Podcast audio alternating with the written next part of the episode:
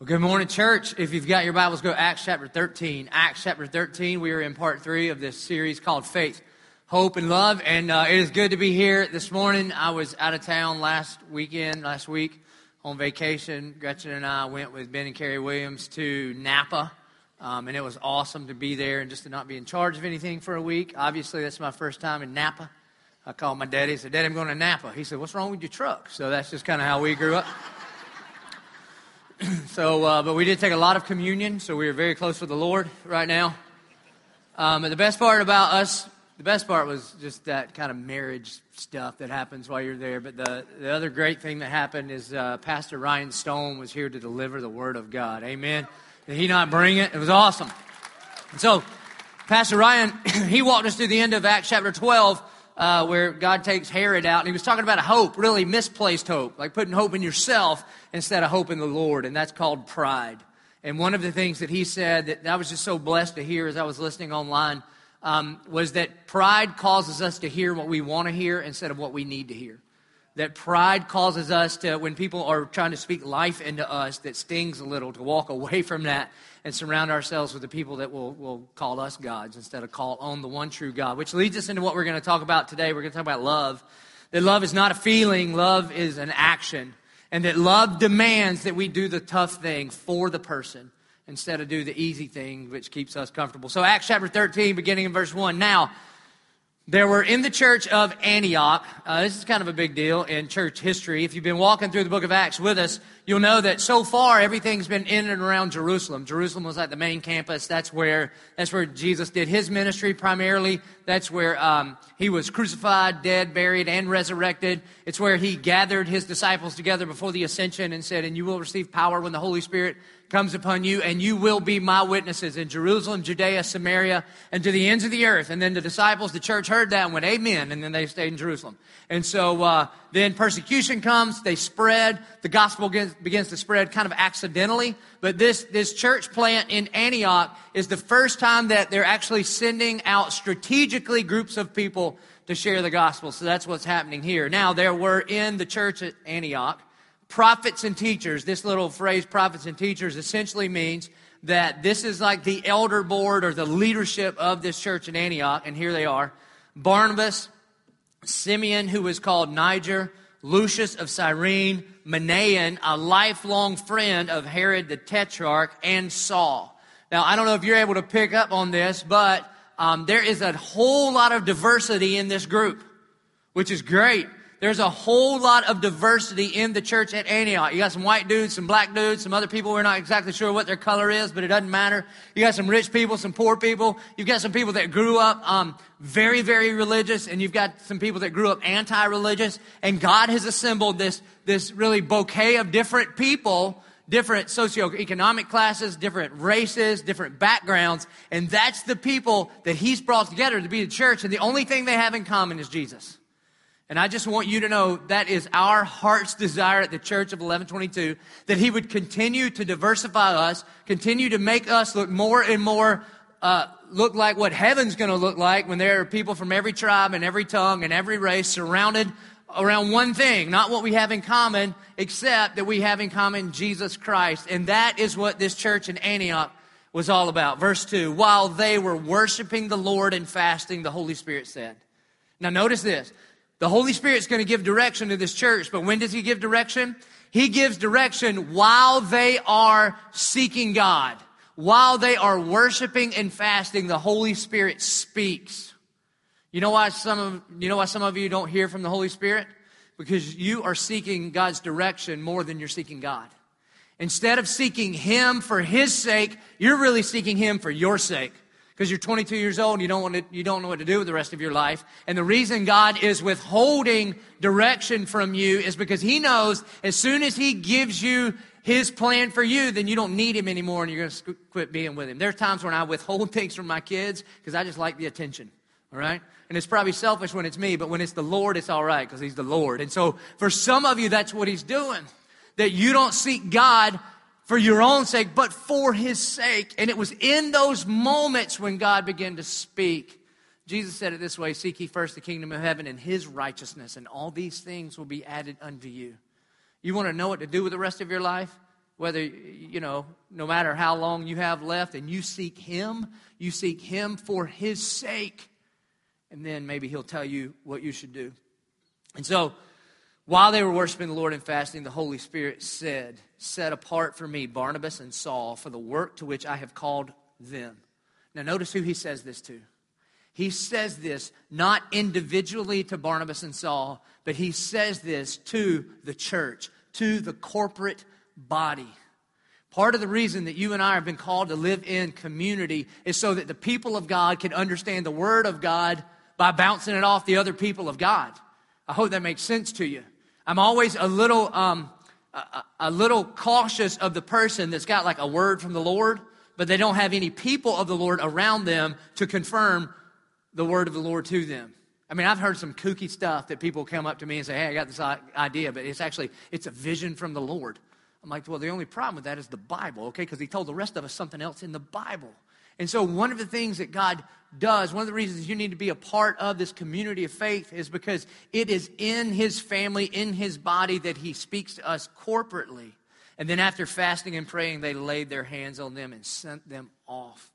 You, you know, around here at the Church of 1122, whenever we send off missionaries for a for a mission trip, whether it's short term or long term or whatever it is, you know what we do. We, we have all of you that are going to stand up, and then what do we do as a church? We lay our hands on you, we pray for you, and we send you off just like the first church did, just like this church in Antioch did. You see, here's the thing is that we have been called to live our life in Christ. It's supposed to happen together in community. This idea of a Lone Ranger Christian, this Christian says, Hey, I believe in Jesus, but I don't need the church. That would be a foreign idea to God and to the gospel and to his word. That the idea that, eh, eh, how many of you have ever heard people say, Well, I love Jesus, but I hate the church? I love Jesus, but I don't like organized religion. I love Jesus, but I, but the church is full of a, a bunch of hypocrites. That would be like you coming up to me going, Pastor Joby, I love you, but your wife's ugly. I would choke you unconscious. That's how that rolls. Okay? like, you may want to be my friend, but that ain't how it works, okay? You cannot simultaneously love me and hate my wife. Guess why? Because the two have become one, all right? So if you praise me and cuss her, I punch you. That's how that little triangle works. There are three illustrations in the New Testament to describe the church that we are his bride. Who do you think you are to say, I praise you, God, and cuss his bride? Because look, he is a good husband. We are called the body and we are called the family. All right, that, that's the three illustrations of a church. And we are supposed to, you can't be in a family by yourself. And, and some of you have members of your family and they try to do life outside of your family and they're the black sheep of your family, right? They're weird. When they eventually show up to your family reunion, you're like, they're here. And they kind of don't fit in. Well, well, God did not design you to be like that in the family of God. It's why we call this thing a big dysfunctional family. Look around, ain't she a beaut, right? And I know many of you didn't fit in in other churches, and that's why you're here, but we are a family. The other illustration is that, that if you're a Christian, you're a part of the body of Christ. And a body part needs a body. And you are a part of the body. If when this service is over today, and you were walking out to your car, and on your way out to your car, next to your car in the parking lot, you saw a foot with no body, and you walked up to that foot, you wouldn't think, well, who am I to try to tell the foot that they have to have a body? Maybe the foot didn't get along with the body, all right? Maybe there's some issues there that I'm not aware of. I mean, you can be a foot all by yourself, foot, if you want to. No, you would go, something has gone terribly wrong. I'm not sure what it is, but I am positive this is not the design. The other thing that you would do when you would look at that foot is you would think, this is gross. I mean, a foot attached to a body is pretty gross in and of itself. But a detached foot is terribly gross. And there's and the future of the foot is what? It's gonna rot, it's gonna stink, and it's gonna die. That's what a foot detached from a body. And there's not just a problem with the foot, Somewhere out there, we've got a problem with a body. This, did you know that our church, there's a problem here in our church because there are people, there are, are members of the family, and they're not plugged into the body here. The church of 1122 is missing out on some of the things that some people that aren't plugged in right now have for us as a family. And so, the future of the foot, it's gonna, it's gonna, it's gonna stink, it's gonna rot, it's gonna die. I believe if heaven looks at the Lone Ranger Christian, looks down at the Lone Ranger Christian, that Christian that says, you know what, I don't need to be a part of, of God's movement, this ecclesia, this thing called church. I think heaven looks and goes, there is something seriously wrong has gone here. This was not the plan. And your future is, is you're going to stink and you're going to rot and you're going to die. And quite honestly, it's just gross. The detached Christian from the body, it's just gross. It's not the way we as Christians were intended to live. We were intended to live in gospel driven community together because we're a family, we're a body. and if you'll notice, some of the things that, that happen here is one of the things that's just incredible is it's this community of faith that identifies the gifts of Paul and Barnabas and sends them out. A part of the reason that you need to be plugged into a community of faith, and it doesn't have to be this church, but any local movement, any local body, is so that there are men and women around you that can see how God has uniquely gifted you and then identify um, part of what God's plan for you is in His kingdom. You know why I'm the lead pastor of the Church of 1122? You know where this idea came from? Pastor Jerry Sweat my pastor. This wasn't my idea. I'm sitting in a meeting one day with a bunch of folks, and we're working on the future of beach, and, and, and we're in St. Augustine, and Pastor Jerry looks across the table at me and says, Joby, I believe it's time for Beach to launch a brand new church with you as the lead pastor. You think I would come up with this idea? And in fact, you, you might want to be weary of the person that says, Hey, I've come off the mountain and the Lord has spoken. Well, what did he say? Well, I'm in charge. You get some kooky Christians doing that kind of stuff. But you see, I came to Beach as the student pastor, and I was Pastor Jerry's kid's student pastor. And so we got to be close that way. Then I became his executive pastor, and for a season, God had called me to be under his spiritual authority, under the covering of that church. And I was surrounded by men and women of God um, that, that were on staff and that loved the Lord, and we were all just laboring together and, I, and we had this incredible team of volunteers that I got to do ministry with together. And it was those people that identified in me hey, we think the Holy Spirit is speaking and that you have been commissioned to do something. Then what did we do? We came together as Beach and said, hey, we're launching a church. And together we, we relaunched Beach and we launched the Church of 1122 with Pastor Jerry Sweat saying, man, I, I think you have what it takes. You see, that's why you need to be in gospel centered community. Some of you have no idea what God has in store for you. And you're never going to hear it on your own. You're going to hear it in that, in that kind of uh, authentic relationships. It's one of the reasons we push disciple groups. We want you to be in that gospel centered community.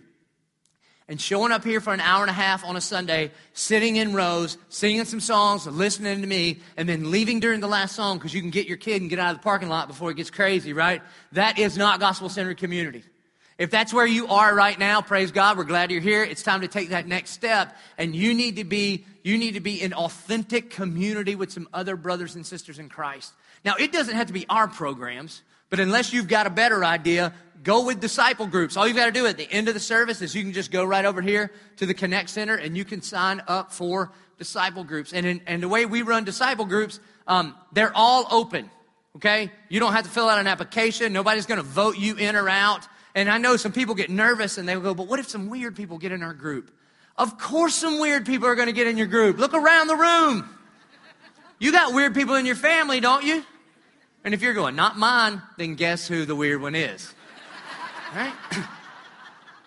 It's just a part of it. It's just a part of it. It's part of being in the family. And it's also why we do our disciple groups just based on where you live that we don't do affinity groups or we don't do age graded groups. You know why?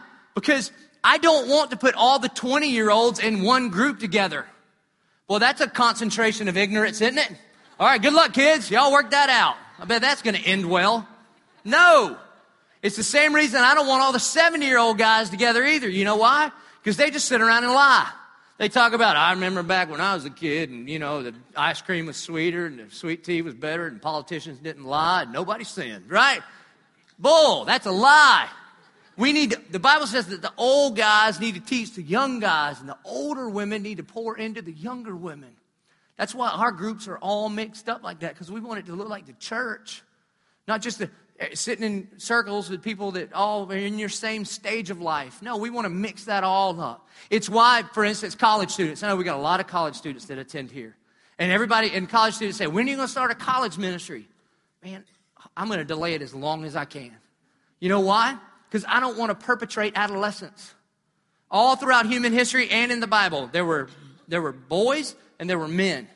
But in America, we have this new thing called a guy. It's called adolescence. You're not a boy, but you're not a man. You're just like a boy that can shave.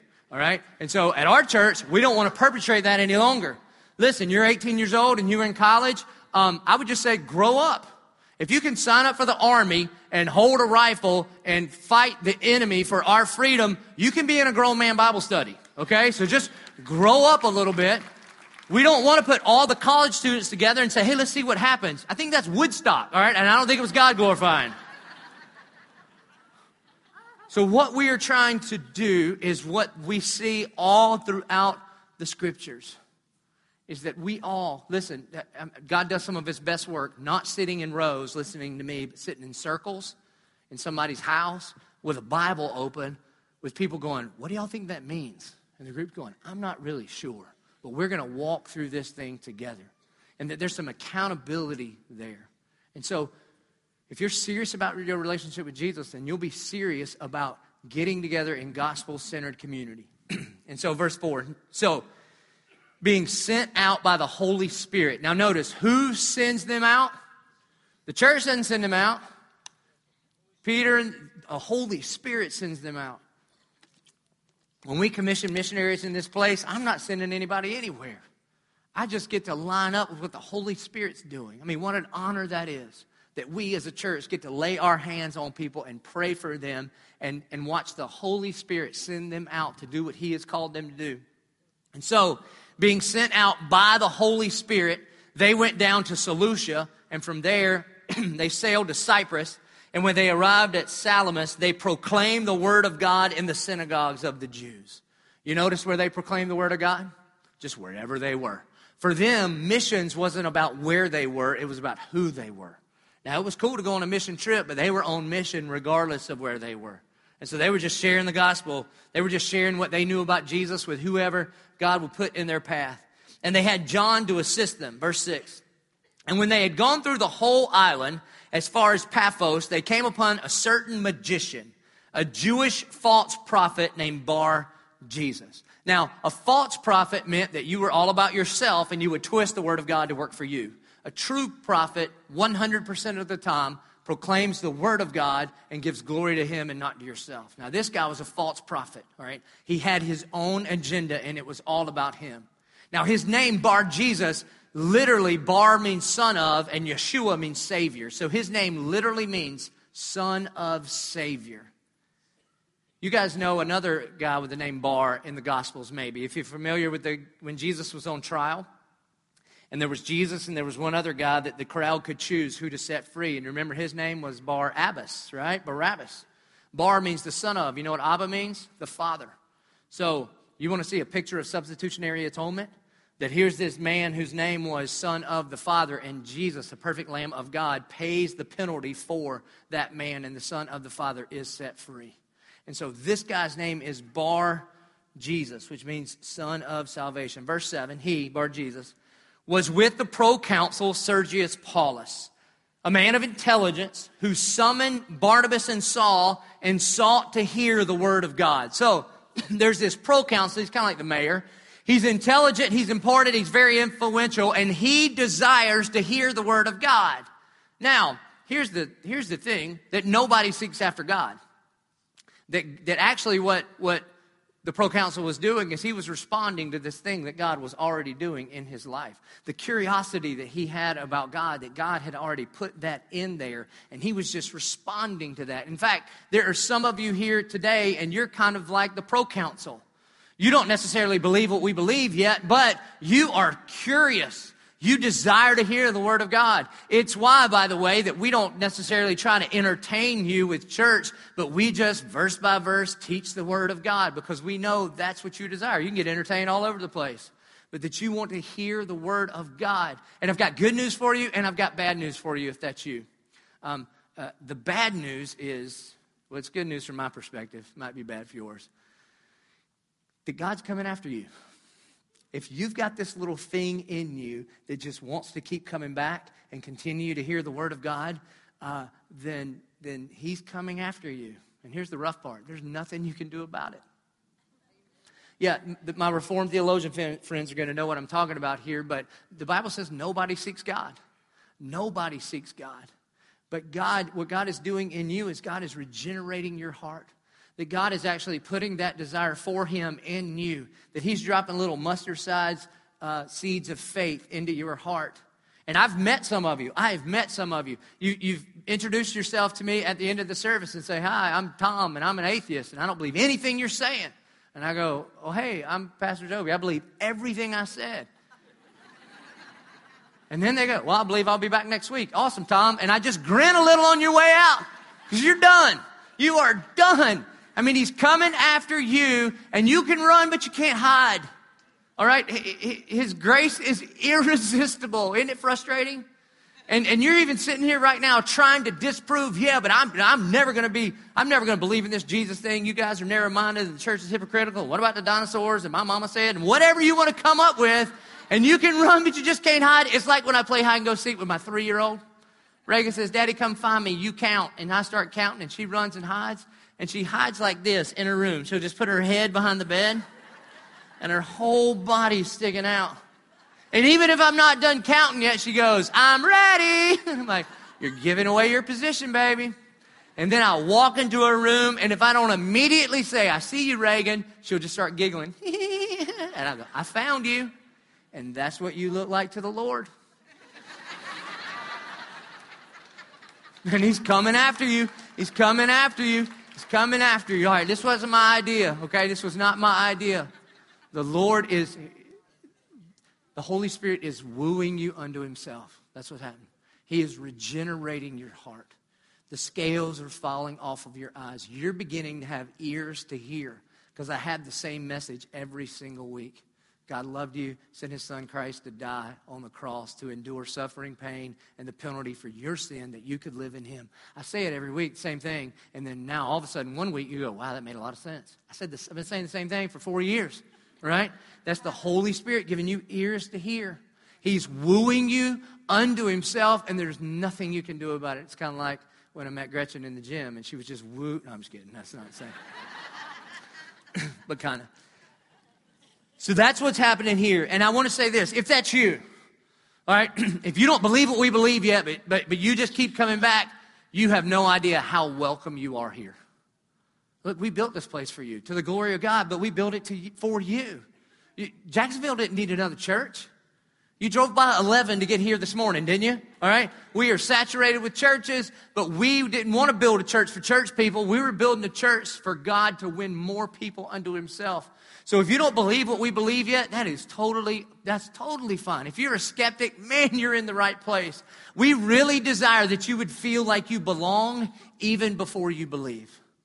And we're praying with everything we're made of that the Holy Spirit would keep coming after you like an apex predator and you are done, baby. You are done. And in the meantime, welcome. Come with your questions, come with your skepticism. Um, you are a part of the family too. That this church, the Church of 1122, is for all people to deepen and discover a relationship with Jesus Christ. So you are in the right place, and you're just like this proconsul. So if you want to know what's going to happen to you, you can just keep reading. Verse 8. But Elymas, the magician, so this is the same guy, this is Bar Jesus, he's got a couple names. Um, for that is the meaning of his name. He opposed them, seeking to turn the proconsul away from the faith. You know, some of you have this kind of person in your life. You are moving towards a relationship with Christ, and you've got friends or coworkers or family members, and they are trying to keep you from your relationship with Jesus. I mean, you do, right? You know you do. Some of your family members are like, "Are you? Why do you keep going to that place?" And especially if you get to the point where you give tithes and offerings, they'll think you're really drinking the Kool Aid now. Why would you give that old Walmart your money? All right? The question you have to ask is why? Why would bar Jesus and why are there people in your world that are trying to literally bar you from Jesus? It's because it's because it's it's messing them up somehow. I mean, there are some people and they don't want you to live a life surrendered to Christ because they're afraid they're going to lose their party buddy or lose their business partner and you've been doing some kind of unethical things and they know it's going to cost them dollars or they're going to lose their makeout partner. And they're like, "Oh baby, you can believe whatever you want, but just don't, you know, don't be applying that to us so that we can't make out all the time." And that's what it is. You've got some people in your life that are keeping you from your relationship with Jesus. Verse 9. But Saul. but Saul, who was also called Paul, filled with the Holy Spirit, looked intently at him. He's going to look right at Bar Jesus. And here's what he says to him. And he said, Oh, Bar Jesus, you're hurting my feelings. Bar Jesus, you've got an opinion and I've got an opinion and we all got. No, he didn't say any of that kind of stuff. Here's what he says You son of the devil. I mean, that's in the Bible, okay? You son of the devil. I love it. Now remember what his name means son of salvation, but you're not living up to your name. You son of the devil. You enemy of all righteousness, full of all deceit and villainy. Will you not stop making crooked the straight paths of the Lord?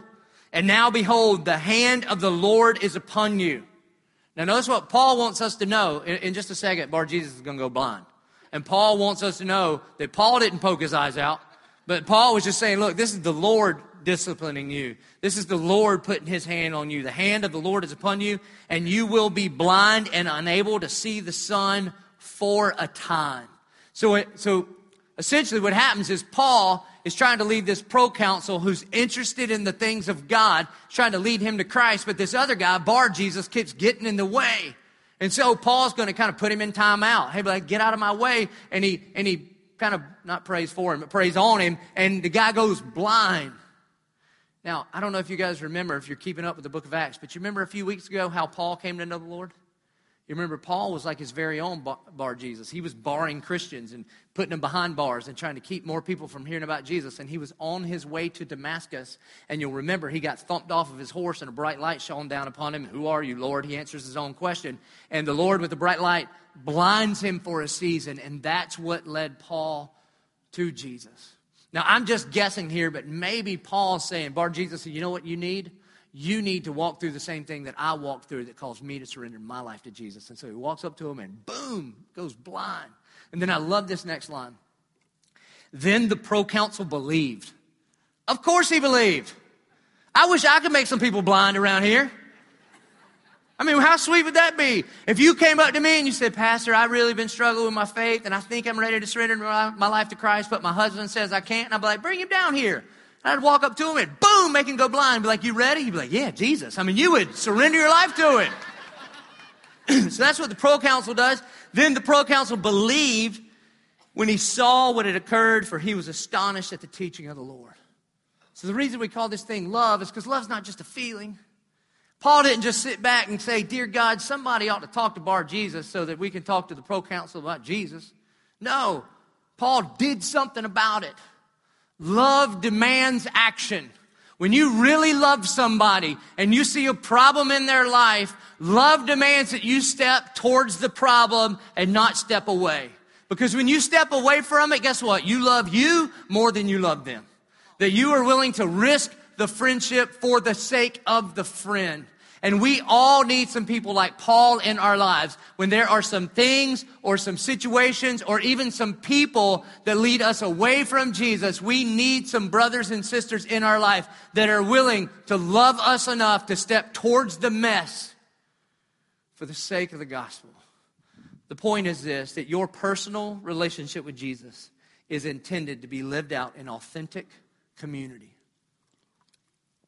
that your personal relationship with Jesus, yes and amen, that your relationship with Jesus is personal. You can't inherit your faith from your grandma. You can't kind of catch your faith by showing up to church. You don't get a relationship with Jesus by osmosis. I've told you before, just because you sit in this church doesn't make you a Christian any more than putting your head in the oven makes you a biscuit. That's just not how it works, all right? It's about a personal relationship with Jesus. But that personal relationship with Jesus is intended to be lived out in the community of faith. And I love that this passage in Acts 13, 1 through 12, I love that it handles really both the kind of the fun part and the not so fun part. In the beginning, the first few verses are about how they're praying together and fasting together and worshiping together and how God speaks to us through the community of faith and how members, your brothers and sisters in church, they identify in you the gifts that God has given and they commission you to go and serve in His name. And then the second part is uh, the, an aspect of the church or the community of faith that's got to step in. And if you've been in church for a while, t- we talk about accountability partners. They're, they're to hold you accountable. And they're not holding you accountable to them, they're supposed to hold you accountable to your relationship with Him. And that your personal relationship with Jesus was not meant to be lived all by yourself, but in this community of faith. The Bible says it this way in Proverbs 13 20. It says, Whoever walks with the wise becomes wise, but the companion of fools will suffer harm. I say it this way show me your friends, and I'll show you your future. All right? You want to be a faith filled follower of Jesus, then you better be hanging out with some. You want to be an idiot? Just hang out with idiots. I mean, you look, you look around with who you're spending the majority of your time with, and that's who you are most likely to become. And so, what we want to do is we want to be the kind of church that loves each other enough that we can help one another, that we can sharpen one another, that we can be wise and help other people walk wisely with Jesus. Because you know, there are some people in your world that influence you towards Jesus. Don't you have those people in your life? I hope and I pray that you have some people in your life that when you're with them, your heart for Jesus just grows bigger and bigger and bigger. One of those for me is Pastor Ben. I mean, Ben Williams is one of the guys in my life that just, whenever I'm with him and we spend a lot of time together, he just makes me love Jesus more. And, and, and I, I don't want to burst your bubble. It's not like we do a bunch necessarily spiritual stuff. You know, it's not like he sings me a hymn and I preach him a sermon. We're like, bless you, you know, serve each other communion and go home. Usually we drink a beer and watch Will Ferrell movies. That's typically what we do, okay? But it's just in that hanging out. You know how Ben will like intro a song? You know, and he does those little, this song reminds me of one time I was surfing in the wave. You know, he doesn't just do that for the intro songs. We'll just be hanging out. I mean, it, we could be anywhere, and he, we're just hanging out. And he's like, "Oh, the way that seagull flies remind me of this verse from Zephaniah." And I'm thinking, "Man, this guy just never clocks out." I wasn't thinking about Jesus at all. I was kind of hungry, thinking about a hot dog, and he's thinking about how the Lord's speaking to him.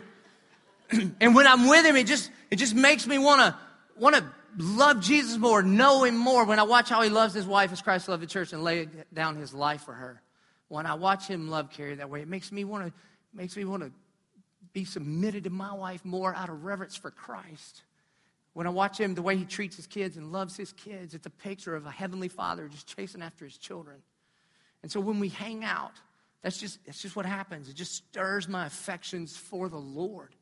And so it, maybe it's even selfishness that I want to hang out with him because I feel like I'm a better disciple when I hang out with him. Sometimes when he's doing those little explanations about it, it's like the, this, I don't even know what he's talking about. You? I'm like, what is he? I don't know, but it sounds so spiritual. It just makes me want to pray. And so now there's some people in your life and they influence you away from Jesus. I mean, you, you know who those people are. No matter your intentions, but when you get around those people, you're like the worst version of you.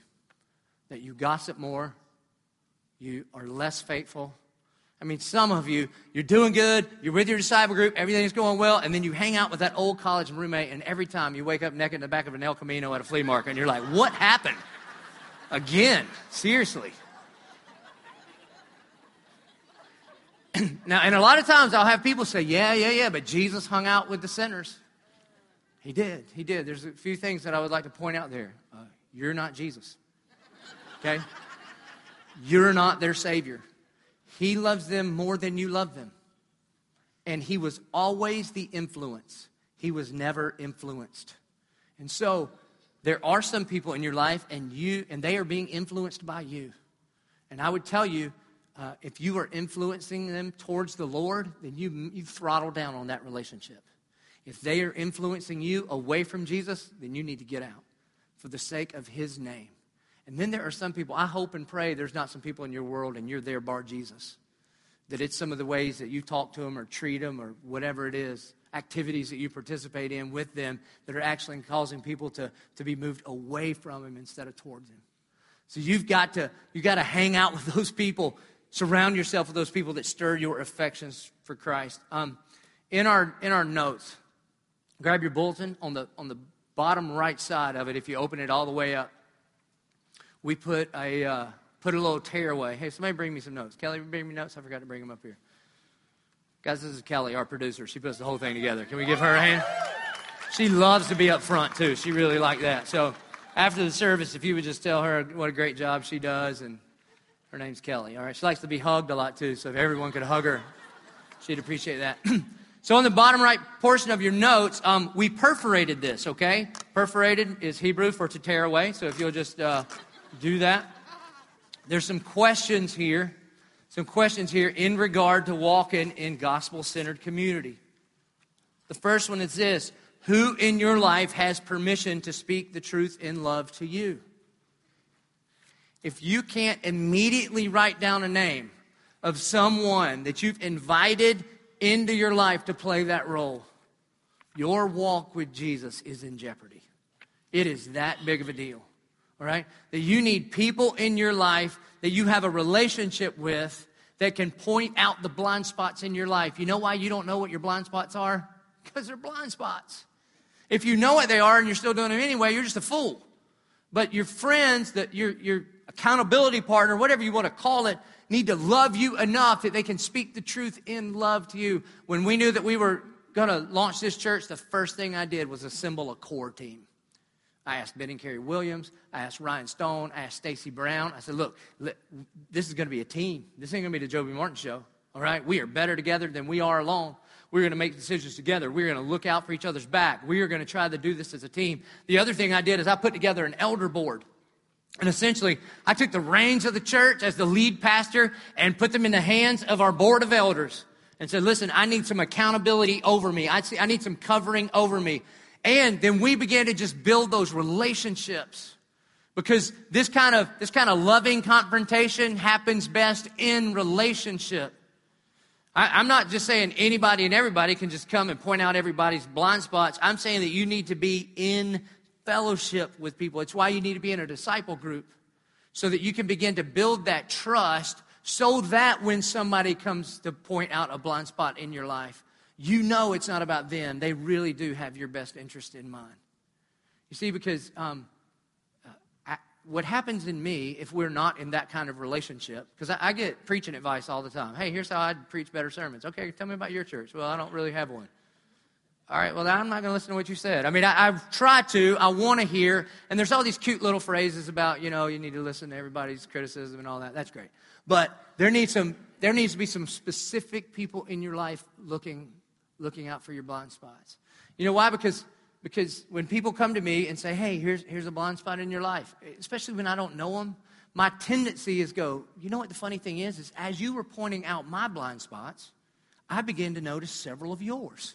Okay, and since we are in this dialogue together, I appreciate your criticism. But now let me uh, hold you accountable also. But the difference is I have a Bible verse for all of mine. So there, get out of my face. All right, that's kind of just my nature. But when it's a core team member, some people that I've invited in, when it's an elder and I know they've got my back, then I listen to them. And the reason is because, I mean, we get criticism. I don't even know what you call it. I, let me just say this. You know, our prayer cards, it's not a suggestion box, okay? So when you make suggestions on there, um, I, don't, I don't know if you're suggesting them to the Lord, like, because these are prayers, you know? And so I got one a long time, uh, several weeks ago, and on the prayer card, it says, just a suggestion. It's a lot easier to see and connect during the service without the large poles all over. It would be better without them, really.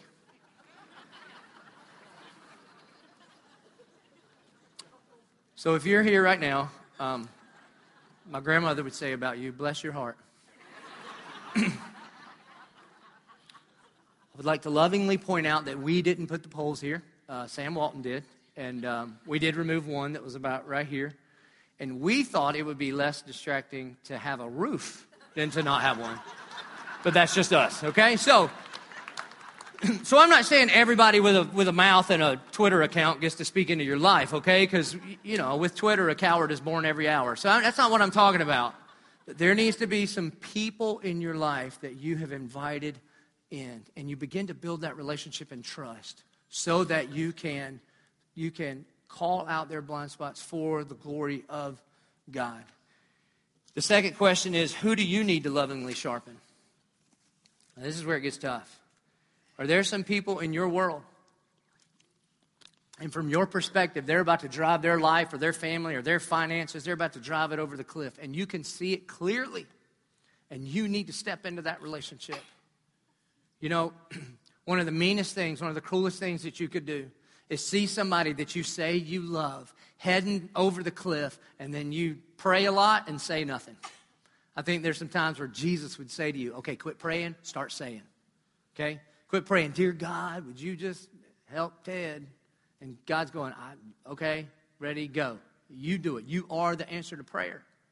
That you would step in and say something for love's sake.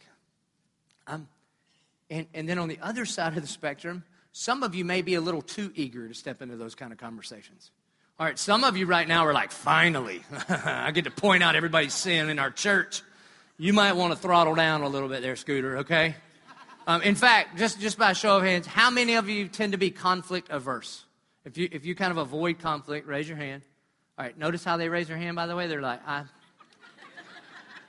Oh, he's looking at me. Oh, man. Okay. Right.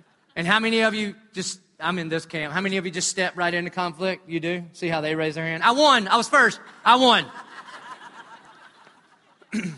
now, here's the thing God calls both groups in our own way to love each other enough to do something about it.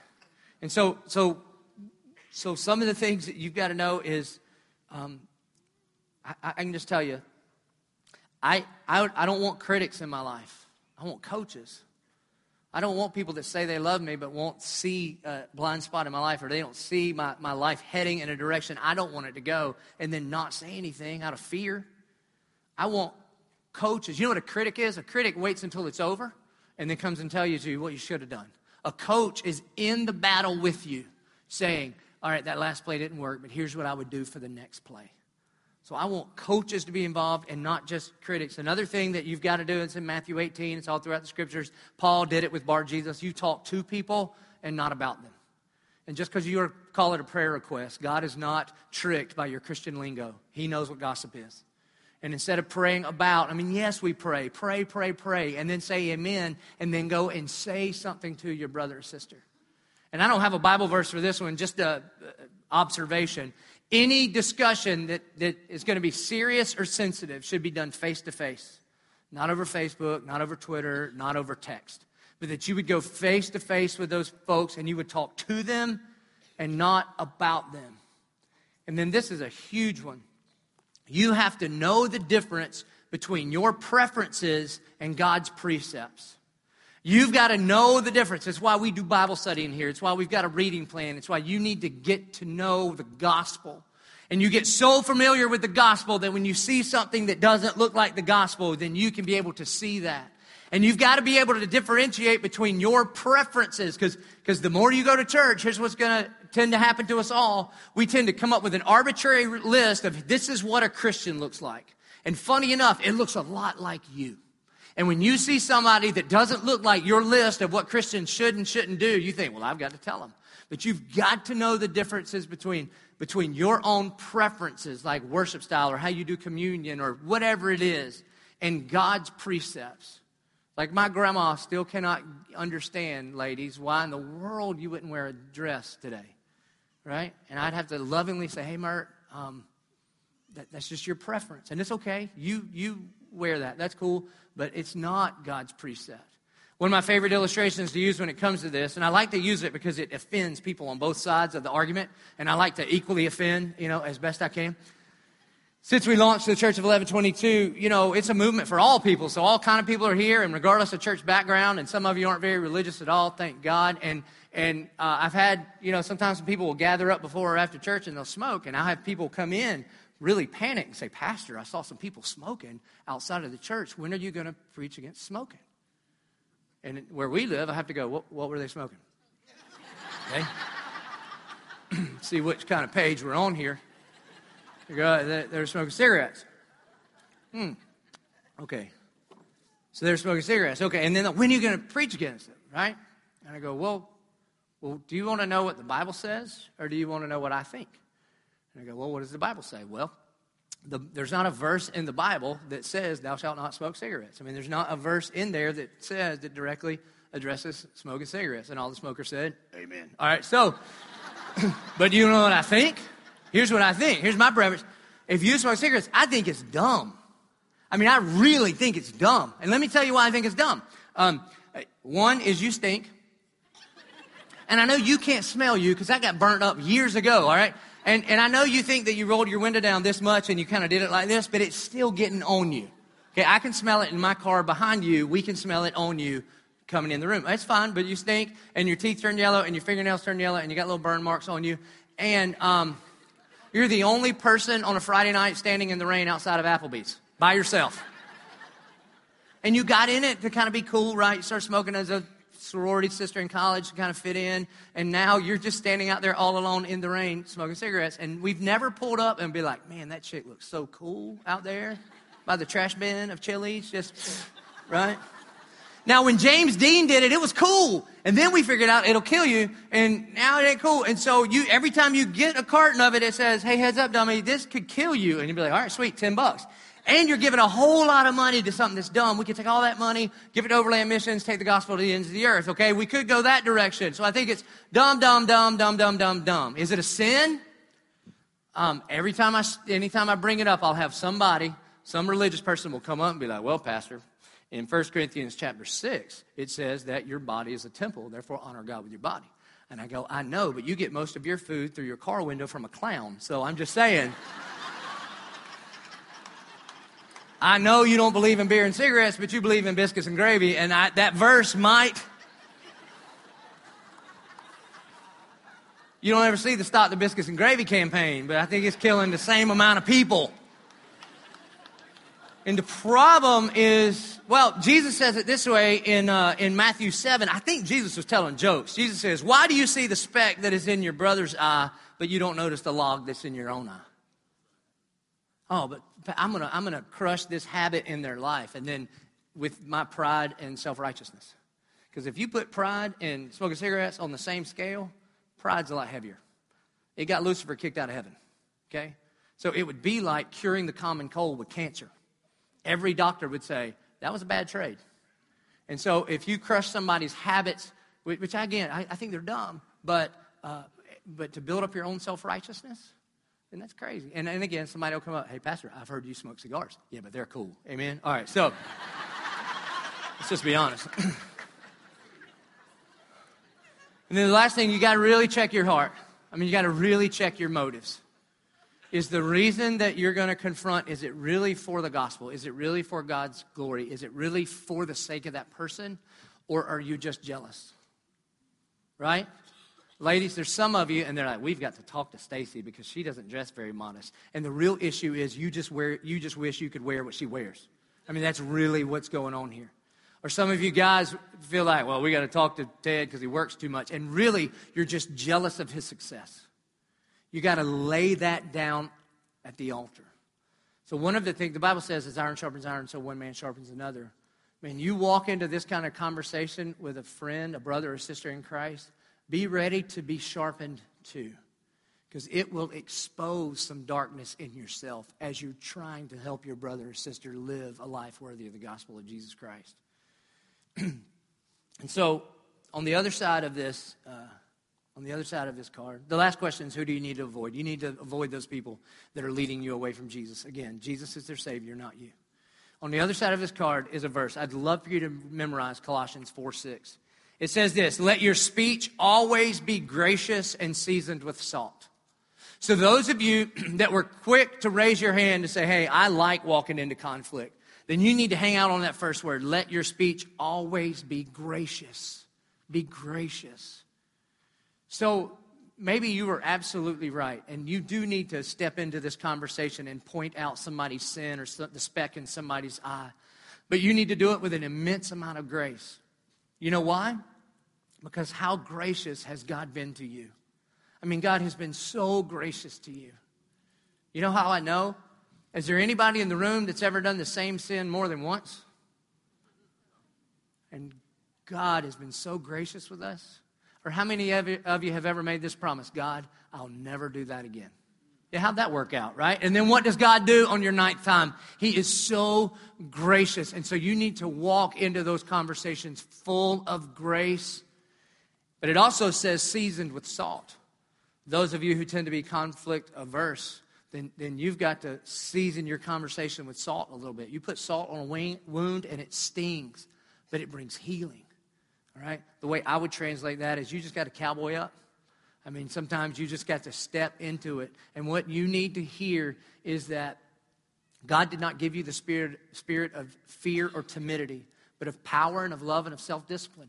And the same Holy Spirit that called David to walk out and slay Goliath, the same Holy Spirit that resurrected Jesus Christ from the dead, the same Holy Spirit that fell on the day of Pentecost resides in you. And He will give you the courage and the words to lovingly rebuke your brothers and sisters.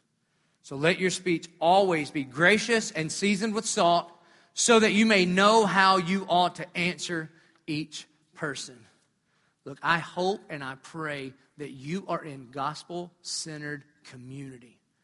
And if you're not, when we get finished, you go back to the Connect Center. People will help you get involved in a disciple group. And if you left some of these blank, if you don't have the person to speak the truth in love, then you show up this week to a disciple group and go, hey, I need somebody from this group to be one of these people and you start building that kind of relationship. For those of you that know that you see one of your friends and they're heading their life off the cliff, this week you start praying for the courage that you would step in and say something to them instead of talking about them. Because let's just be honest. The reason that we're here, almost every single one of us, the reason that we're here is because somebody loved us enough to talk to us, to say, hey, the trajectory of your life is leading to a Christless eternity and I love you so much. Can I risk um, offending you to tell you something offensive? The gospel. That God loved you. He loved you so much that He didn't just sit in heaven and feel a certain way about you. He loved you so much that He sent His only begotten Son to pay your sin debt on the cross. And it was some kind of invitation or conversation that led us into a relationship with Jesus Christ. And see, the person that you need to lovingly rebuke or lovingly confront you have no idea what they're praying right now. They might be praying right now, today, at their house Dear God, if you really are listening, can you do something about this situation? And his answer to prayer literally could be you with, with every word you speak to them, seasoned with salt and full of grace, leading them into that right relationship with God. Would you please stand and pray with me? Our good and gracious Heavenly Father, Lord, we love you so much because you first loved us. God, we thank you that when you loved us, God, you didn't just feel a certain way about us and hope for the best, but you took action. That the Word became flesh and dwelt among us, that you lived a perfect, sinless life, that you endured the wrath of an almighty God on the cross that we really deserve so that we could be made your righteousness. And God, that you call us into a love relationship with you. But it's not just me and you and nobody else, God. We're supposed to live that out in this community of faith. God, we thank you and we praise you for this community, this gospel centered community called the Church of 1122. God, I pray if there's any person in this room, God, and they are alone or lonely, Lord, I pray first and foremost you would be enough, but then you would surround them with brothers and sisters in this very room right now that would lovingly rebuke, that would lovingly encourage that would point out their strengths, that would commission them for your ministry, God, that would do all those things that we are supposed to do as a body, as a family, as a bride. We pray all this in the good, strong name of Jesus Christ, our Lord. Amen. Hey, at the end of every service, we respond to the gospel. We respond by worshiping God together. We respond by bringing our tithes and offerings to the boxes all around the edge. And we respond by coming to the altar. Some of you know you've got a difficult conversation coming this week. You need to come and you need to pray. Some of you, the difficult conversation standing in this room. And Jesus said, before you come and bring your gift to the altar, go first to your brother, reconcile there. And then what if, what if we were the kind of church that did the word instead of just listen to it? And then maybe the two of you together come down to the altar and pray. Whatever it is, let us respond.